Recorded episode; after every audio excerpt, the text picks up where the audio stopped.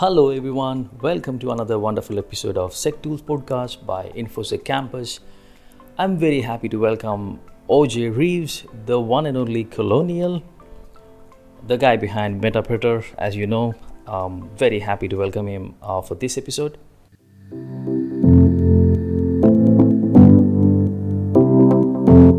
Thanks for uh, accepting the time uh, for you for your busy schedule. Yeah, no to dramas. talk to no us. dramas. Always happy to help and uh, you know, give people some visibility of what goes on, and hopefully it'll inspire them to get involved and do their bit. Yeah, um, I mean to to start with, um, okay, let me let me start with a confession to make you. Um, initially, when I was actually thought of approaching you, of course, you were in like one of my top lists to uh, have a call with um, and and set up a podcast with. Um, initially, when I was thought thinking about this, uh, probably few months back, um, I I was a bit like step back and then say like I don't know how he's going to respond. Probably this is quite new, and I don't know if that kind of a starstruck moment is quite obvious for you. You get that too often, or is it just no, me? well, I, I do actually get it, yeah, but I, I don't understand it. I mean, I'm, to be honest, it, I'm, I'm just another guy. I'm just like you. You know, I'm, I'm sitting at home in front of my computer, probably just like you're sitting at home, sitting in front of your computer. You know, we're, we're all here for uh, the same reason, and we're all here to learn. We're all here to share. I think, um, you know, I, I realize that I have a probably a more public profile than quite a few other people who work in security purely because of some of the things that I've worked on. But you know, I'm I'm just another guy, man. Just another guy, just like you. And uh, and the whole starstruck thing is is really unnecessary. That's so sweet of you, man. Um, but um, yeah, I mean, your work has been definitely inspiring a lot of people in the communities, and and and so many people actually look up to the the work you did, uh, both on like Meterpreters or in the the work that you do it in general, or Thanks, mate. That's lovely probably to hear. yeah, especially uh, once I think uh, you started launching the streaming. Um, it, it's it's so cool to see that something that really really raw, and you you get to see how people actually make mistakes, but how they overcome it. That's some learning phase we lack probably in in traditional learning, I would say, because we we are kind of come up with a material that is well drafted, we are prepared but this is something that unplanned and you just pick up some random binaries fuzz it and see where it crashed sometimes it doesn't crash Exactly. sometimes you yeah that, that's that's a very cool approach that you, you picked up it's a very interesting piece of work you do, you're doing I'm, I'm flattered to hear you say that, mate. It, it was um, it was something that myself and a close friend of mine who lives in Melbourne, down in Australia as well, talked about prior to kicking things off, and we found exactly what you've just described. There's, there was something lacking in the way that we exposed ourselves and exposed our content, and blog posts are a perfect example of this. They start with here is the thing that I wanted to do, and here is the perfect path from A to B to C to D. There we go. There it is. That's all you need to know. Um, and while that's really interesting, and you can see how people abused the flaws that they found and the, the little tricks that they adopted along the way to get to where they needed to be, what you don't see is how difficult it was for them to do it. What you don't see is the multiple paths that ended up in a dead end, the, the tricks that they thought that they could apply at a certain point that just didn't work. You know, you don't see any of that. And so what happens is there is a picture that's painted of people that's perfect you know, you see these people do these things and you read their blogs and you go, wow, these guys and girls, they're amazing. And they do things so quickly and they do it without making mistakes. Like, I'm, I'm never going to get to that point.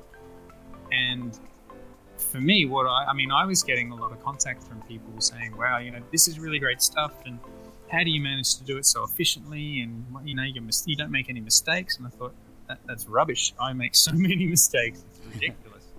Um, and so, what, what I love about this is that not only do people learn a lot from the process that I follow in my head as I'm as I'm just sort of bashing my way through stuff.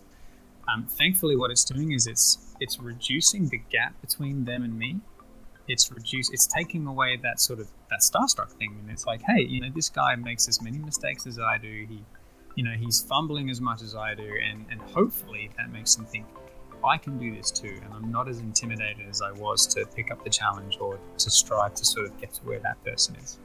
Um, and so the the raw sort of aspect of, of streaming is it's really humbling. It's it's a lot more human than just producing a video or a blog post that, that talks about the one and only path to, to victory. So, and the feedback I've got from it has been really, really good. Anyway, I didn't mean to rant too long about that, but that's sort of where it comes from.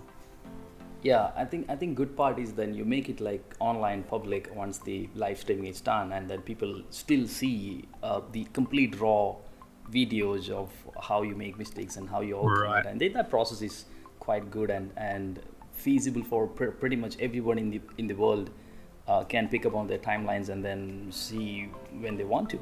Right. Exactly that. Exactly that. And I, I make a point of just exporting the video directly to YouTube and leaving it as is. Yeah. even though I could probably go through and chop it up and remove bits. But you know, the bits that you remove are often the most valuable. You know, that ah crap, you know, I was gonna do this and I thought that would have been great, but because of this thing over here, or the fact that this address has a null byte in it, or something, you know, those bits and pieces are often more valuable than than the, the path to victory at the end of the day. Yeah, I think what you what you mentioned before that maybe uh, the approach that you picked up in uh, streaming those videos and then and then keeping it like raw as much as possible, uh, are pretty much like hundred percent raw. There is no edit at all. Yeah, exactly. uh, so I think I think yeah, that's that's that could be one of the reasons that pushed me maybe to reach out to you. Well, I'm, I'm glad you did, mate. I'm glad you did. I would hate to think that there would be any barrier between people reaching out to me um, and, and people not. You know, much rather than sort of go, you know, hey, I'm, I'm happy to reach out to that guy because he's not going to treat me like crap. He's not going to assume that I know nothing. I, I feel like a noob, but I don't want to be treated like one. Like, I, I've said this to so many people. It doesn't matter how old or young you are. It doesn't matter how experienced or inexperienced you are. It doesn't matter about your gender or anything like that everyone has something they can learn and everyone has something they can teach and you just have to be open to it right Yeah, that's- that, that's true. That's true. I, th- I think when I was when I was messaging you first time just to mm-hmm. see if you are interested or not, uh, you send me a reply back on the same day, maybe in another two three minutes, and I'm like, wow, this guy is responding. yeah i remember that i remember that yeah.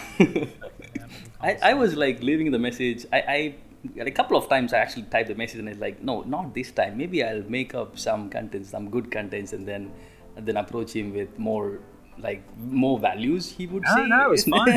It was, fine. You know, you're human too, right? I, I like human messages. They don't have to be some over the top business style. Hey, you know, I've demonstrated an enormous amount of effort just to feel like I'm worthy of your time. Like, you, you, you don't need to do that. Um, you know, I mean, I think there are cases where, you know, if people are looking for a certain piece of information, or they bash their head against a problem for a serious period of time, if they come to me out of the blue and say, "Hey, I need help. I'm trying to solve X. How do I solve it?" then chances are I'm going to say, "Try harder." But if they come to me and they say, "I'm trying to solve X."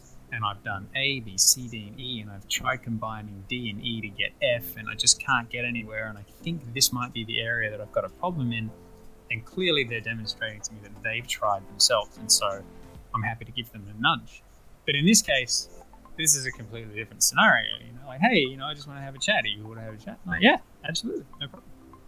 Yeah, yeah. I, I, I remember like maybe maybe a few years back when I was actually um, studying about uh, Metasploit, maybe module developments uh, Yeah, in a very very initial stage, and uh, we we were discussing with other researchers uh, in the same team, and then then I, I recommended somebody that hey, if you want to actually have a module created for Metaproducts, maybe you should reach out to OJ, and he's the right guy. I think they, they were they were definitely hesitant enough to actually reach out to you, not because you don't respond back or something, but they Right. they think that oh this guy I don't know if I need to disturb him, he must be working or he must be busy. so it, it keeps happening, um, Yeah, and yeah, I realized it myself when I was actually re- messaging you first time. Then I deleted the whole message like not this time, maybe next time. Right. well, you needn't have that fear anymore. Know, feel free to reach out at any time. And, and if I'm busy, you know, obviously I, I may take a little bit of time to respond. But if I'm available, then you'll probably hear from me fairly quickly. Right, right. I think I think uh, that's good to hear that. Um, uh, not many people are actually actually very reachable, but it's it's it's great to see people are doing amazing job and they are they are very very reachable. They are very approachable to the whole community. I, I agree, and I think we need to see more of it. You know, yeah. there are there are a key a few people I think um, who who might make that difficult, and I'm sure they have their own reasons. But, yeah, yeah, um, of, of course. I would like to see I would like to see more and more people sort of opening their arms a little bit and being being open to contact from various individuals. Because you know, I mean, let me let me give you one example. Actually, a little while ago, quite a few years ago, I had um, out of the blue contact from a guy by the name of Matt Nelson, who goes by the Twitter handle, handle of Enigma 0x03 or 0x3. You know Matt Nelson, he works at SpecterOps. Mm-hmm. Yep. So this was prior to Matt Nelson being known to, by anybody.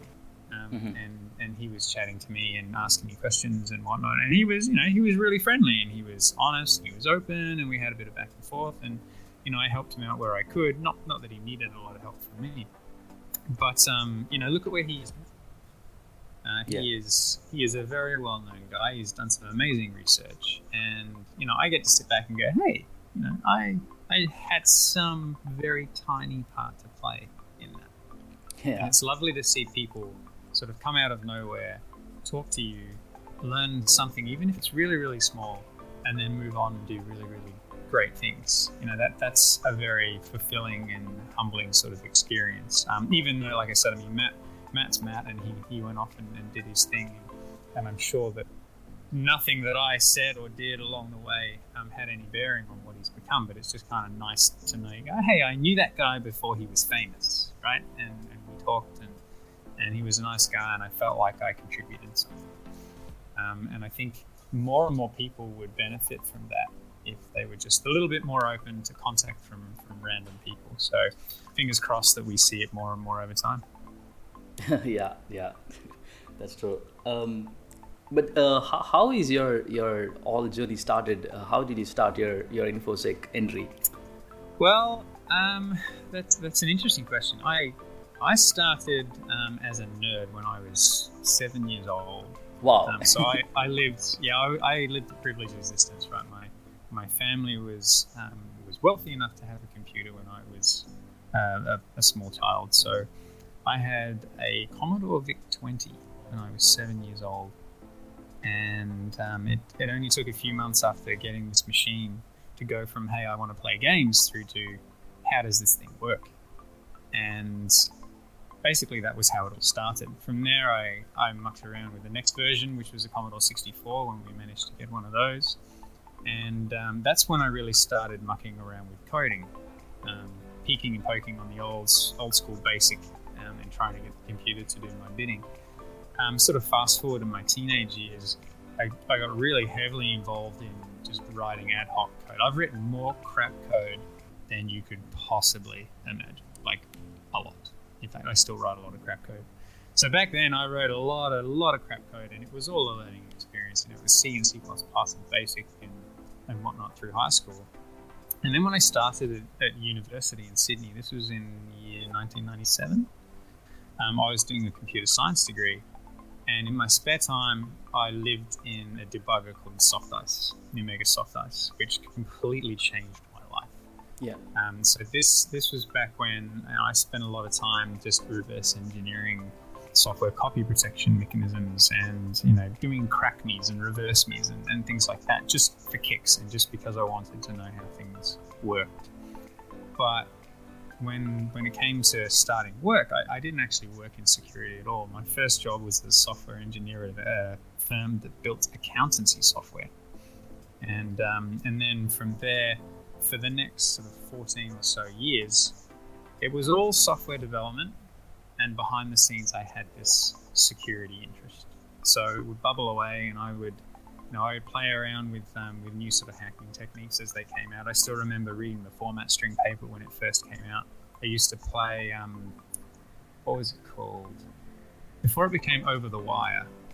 Mm-hmm. There was a, a, site similar to Over the Wire um, and similar to Smash the Stack.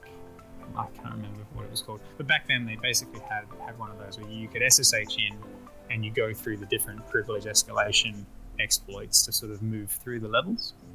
So I was playing around a lot with, with those. But, you know, my primary focus as far as work was concerned was all building software. Um, and then there just came a time where I was working as a consultant, working in enterprise software, and I found it just draining, and I wasn't really getting enjoyment out of it like I used to. And I decided, well, let's go and do something that I've had a pretty long term interest in, and, and, that was security.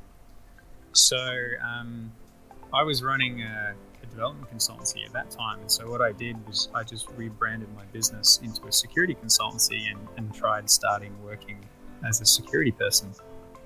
Um, prior to doing that, though, I I went through the, the process of acquiring OSCP, which I learned a, a heck of a lot through. Yep. And then after that, I did the OSCE certification too. The funny thing was for me that I found OSCP easier, sorry, harder than OSCE because I'd spent so much time doing binary related stuff that all the sort of network based pen testing stuff was the hard stuff.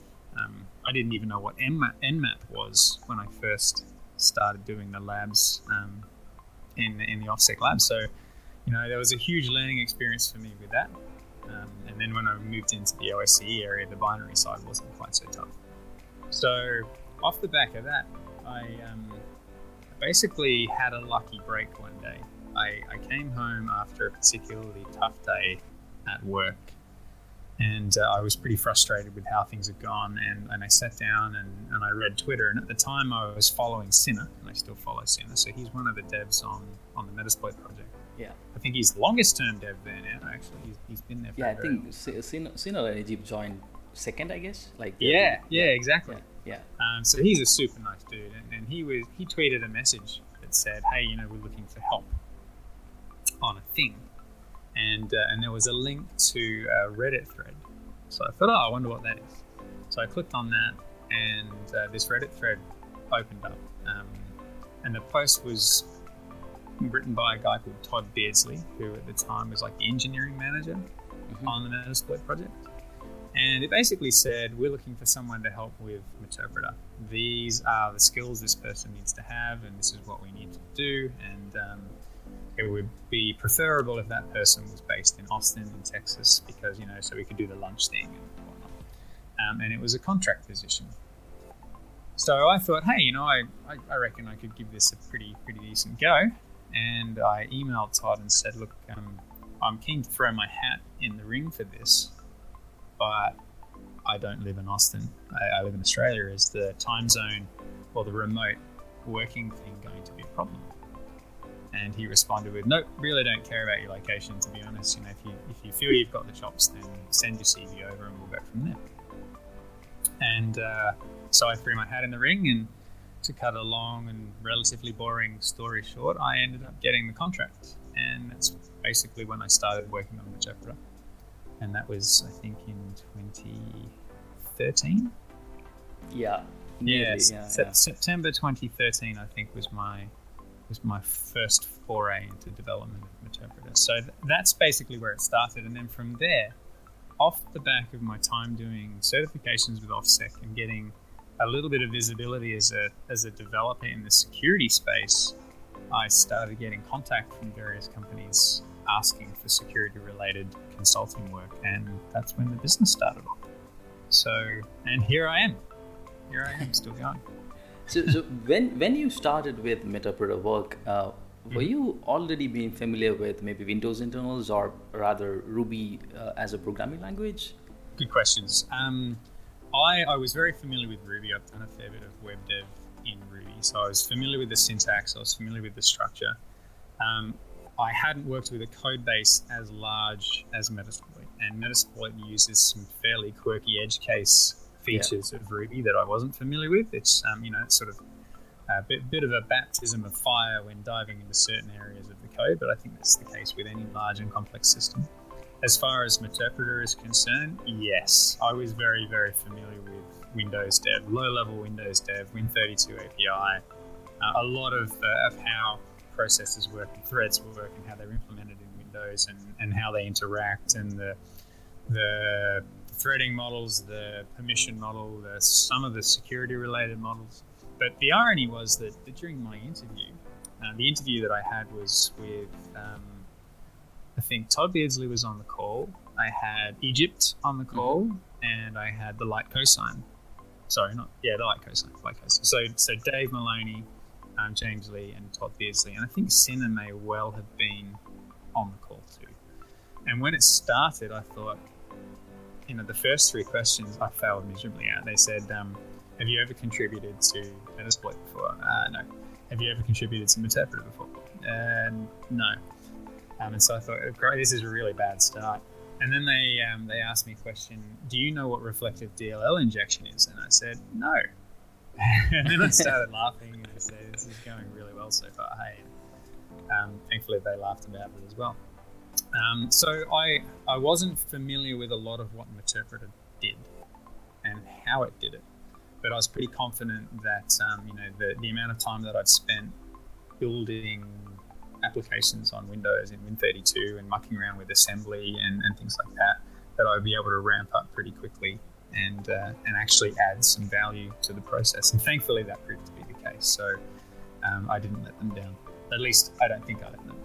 No, definitely not. it's it's been it's been a great uh, great phase to see how Meterpreters have actually progressed and often we we you know discuss between colleagues that okay you know this guy actually work on Meterpreters and like what? Is there anything left to work on Meterpreter still? Yeah. Like it's super optimized. there's always something. Yeah so it's, like, it's, it's always optimized uh, i mean they, they didn't they couldn't see any any other areas the the tool can be developed or the model can be developed further. Mm-hmm. like, like there are always improvements. Uh, it's it's great to see your work um, on Meterpreter definitely.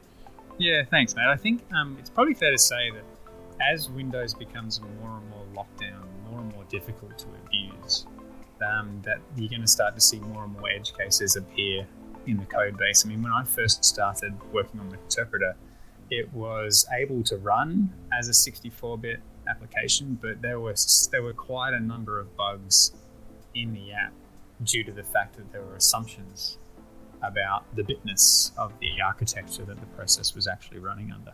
So we had God knows how many pointer truncation bugs, you know, truncating 64 bit pointers down to 32 bit and getting crashes as a result of those. So you know, there was a period of time where we just went on a rampage clearing out as many of the truncation issues as we could find and we found some we found some in the migration code we found some in incognito you know they were they were everywhere um, there's and, and in that code base, there's a lot of code that sort of has to say, well, you know, if I'm Windows XP, then I need to do this. If I'm Windows 2000, I need to this.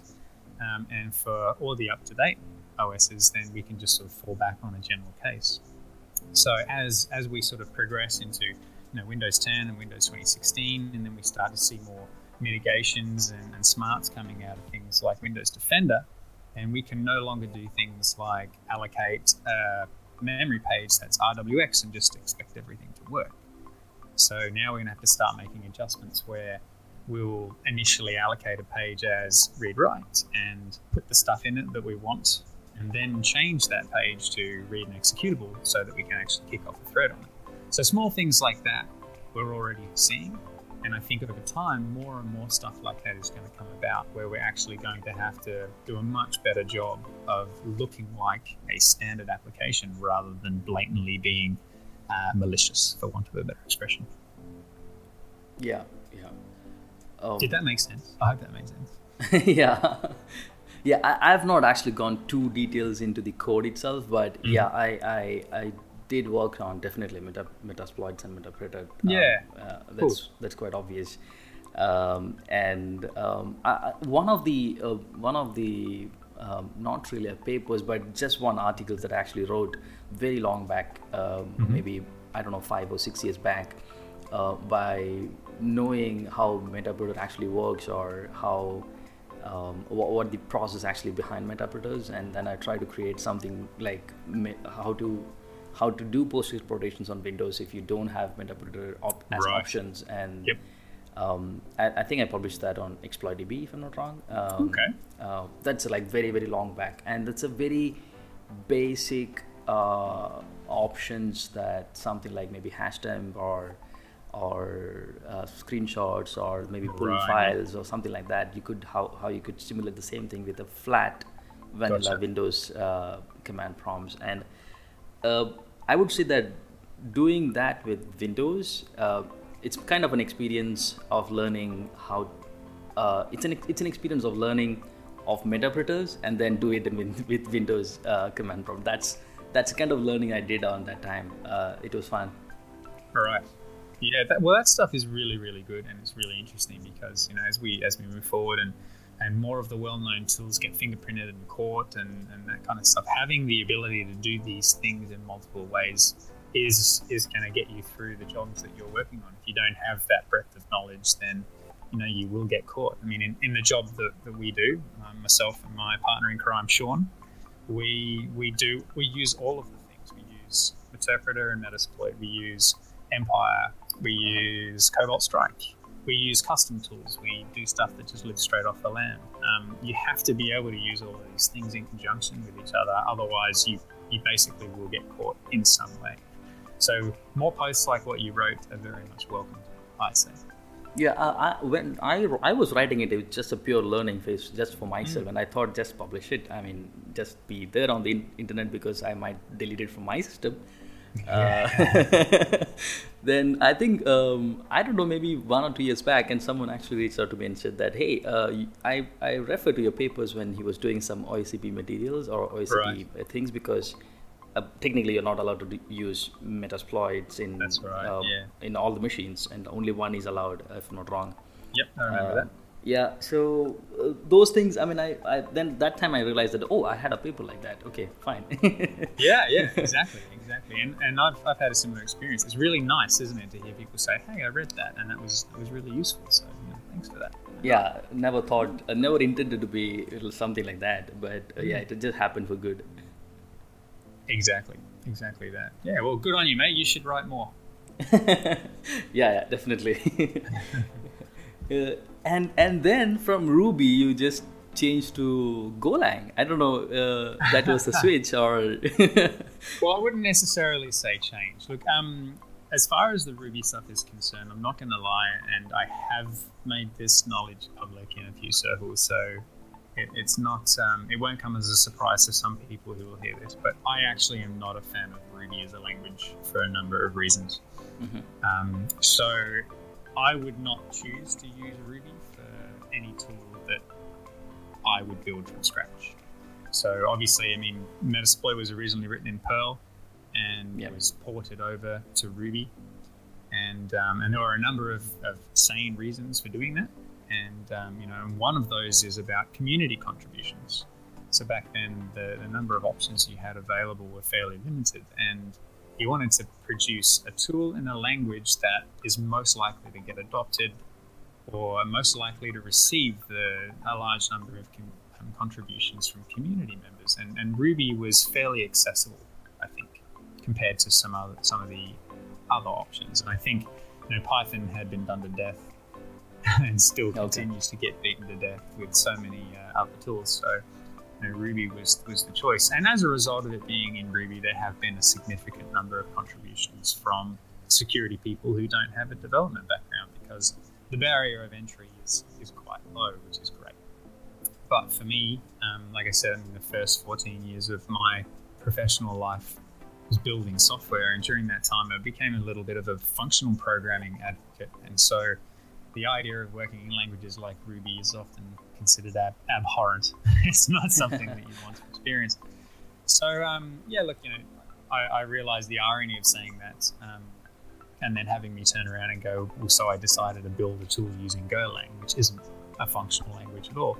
But to be honest, I, I built that that tool in Go for two primary reasons. Um, so the, the tool is obviously GoBuster, and, and the reasons I use Golang first of all was for me to play with it more. I'd only really dabbled in it for a few very small tools that I, I use behind the scenes. Um, I, I, did that because I wanted to sort of get, get a bit more of a deeper understanding of it. Um, and because I'd, I'd, read enough about its um, parallelism slash concurrency primitives, and I was interested to see how well that they would perform compared to the equivalent primitives that you see in things like Python, Ruby, or or other functional languages. And um, it was a thought exercise that basically became a tool. And I decided to release that tool as an open source tool in case other people found it valuable. And turns out that they did. Yes, definitely. Which is nice. yeah, yeah. so I mean, this this tool um, it started out as a just a directory brute forcer, and I hated the options that were available. They felt slow. A lot of them had fat Java GUIs that I really didn't want. I just wanted a console-based thing that was quick, and and that's basically why GoBuster was built. And then a friend of mine, Ryan, who lives in Canberra, decided to add the DNS lookup capability, and sort of from there it's it's evolved and there's been you know a couple of dozen contributors and there are a bunch of open pull requests that I really need to prioritize and, and, get to. But you know it's it's nice to see that a lot of people have got value out of it and are starting to contribute things back. So um, with a bit of luck this thing will, will continue to grow and, and I think I might even get some other people who are fairly regular contributors to to actually give them commit rights so that they can become a, a maintainer of the project as well. And hopefully that will breathe some life into the, the PR cycle so that when people contribute stuff, it actually gets into master a lot quicker. Yeah, um, I think that response with like one maybe one person handling all these things uh, would, would would cause some slight delays in terms of responding to these pull requests and merging. Yeah, yeah, yeah, exactly. I mean, um, I I run a business and obviously I've got a family and there's a bunch of stuff around life in general away from computers that I, I, like to follow through on. So the amount of hours in the day that I have for, for things like that are definitely limited. Um, and it's it's not because I, I don't want to help and I don't want the contributions. Um, far from it. It's, it's lovely to see people contributing, but it, it, becomes very tough to juggle the um, the commitments. And so, you know, one of the first things to go during a, a very busy time of life is, you know, handling pull requests on an open source project. So, um, you know, if anyone out there who has is listening to this uh, has an open PR, please accept my apologies. I will get to it at some point. yeah, yeah. Um, you, you, when, when did you start your company? Um, so the company originally started as a development consultancy. That was in 2010. Oh, um, okay. so that, that's yeah, it's quite a while ago. Um, but when I changed it to a security consultancy, that was in 2014. So it's coming up to it's pretty much four years on the button that the company's been running for. Oh, I see. And okay. Yeah, yeah. So and we're still here, which is exciting. Um, I it was just me up until April last year, so April 2017, and um, in, in April that's when I hired my my first guy, who is an Australian that lives in New South Wales. So he's a he's about a 10 hour drive from where I live. He also works at home. So he and I tag team our projects together, and we've been working together now for 15 months ish, and it's it's been really good, really really good having him on board. yeah, uh, uh, but running, I think you're running the firms anyways uh, for more years. Uh, but maybe I don't know if this question is more relevant. Uh, but do, do, you do you still get time to actually work on?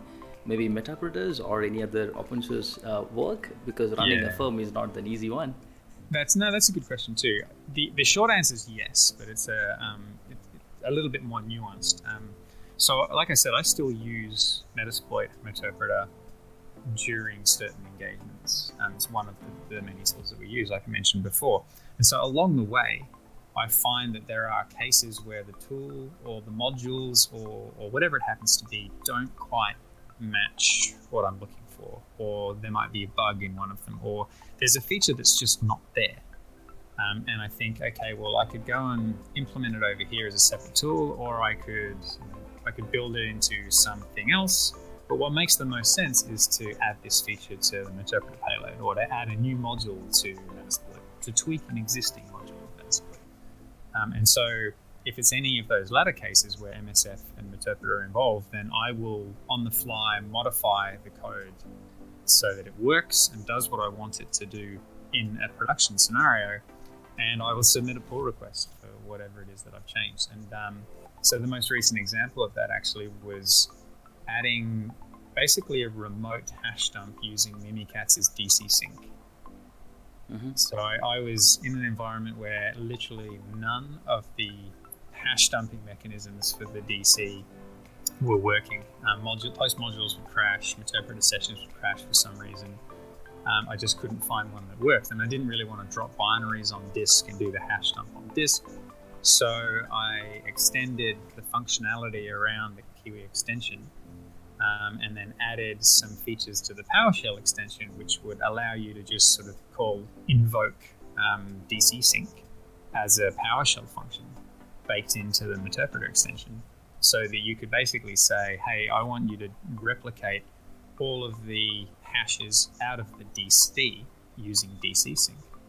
Um, and that worked perfectly. So, and that also forced me to change the way that some of the UI features worked. So, with the PowerShell extension, there was no sort of streaming capability, which means that if a command took a long period of time, then Metasploit would think that it's timed out and that the channel should be closed. But mm-hmm. because these things can take a long time when you're dumping 10,000 hashes off the DC, you know, I needed to change it so that the, the long commands would actually work. So that's what I did, change that, expose the DC sync functionality, and exposed it, uh, an, an, extra bit of functionality that enumerated all of the accounts that were on the domain controller and then did a remote hash dump of those accounts. So there you go. That's, that's one example in recent times of something that I needed and that I built and then I pushed out to the open source world so that they could benefit from it too. But I guess to answer your question in a slightly different way, do I have the bandwidth right now to sit down and just go, I might just add something to Meterpreter? The answer to that at the moment is no. I, I just don't have the bandwidth for that. Yeah, yeah. Yeah, I understand that. Um, great, uh, great talking to you. Um, it was an amazing uh, time spent. A lot of knowledge, uh, a lot of inspirations. I think keep uh, keep doing the same amazing work that you're doing. Um, I think Thanks, probably the whole community is definitely looking up to you. No, I, I, really appreciate that, and I'm, I'm very grateful that you reached out. It's it's nice to be able to talk to people about the stuff that you do, and in the hope that, well, for one, I hope that people are, are more confident in reaching out and just saying hi for whatever reason, um, and two that like I said, I'm, I'm, just another guy like you, and any, anyone can do this if they, they sit down and put a bit of effort in. Um, there's a lot of people out there who know bits and pieces about all of these tools, and you know they can reach out to them or me and, and ask, and, and hopefully we can sort of breed or foster more and more of a community around this, and more and more people will contribute, and more and more people will get involved, and, and more and more people will be less scared to, to sort of raise their heads and say, hey, I can I can do a thing um, without the fear of, uh, of looking like a, a noob or, or, being shut down by someone who's a, an apparent infosec rockstar. So um, you know, big big thumbs up. I, I, do appreciate you reaching out. It's been really nice talking to you as well. And um, you know, if there's anything else you feel like chatting about, then let me know, and um, you know, I'd be more than happy to chat again. Yep, uh, surely. Thank thanks so much for your time. No worries, man. You enjoy the rest of your day. Yep, you too.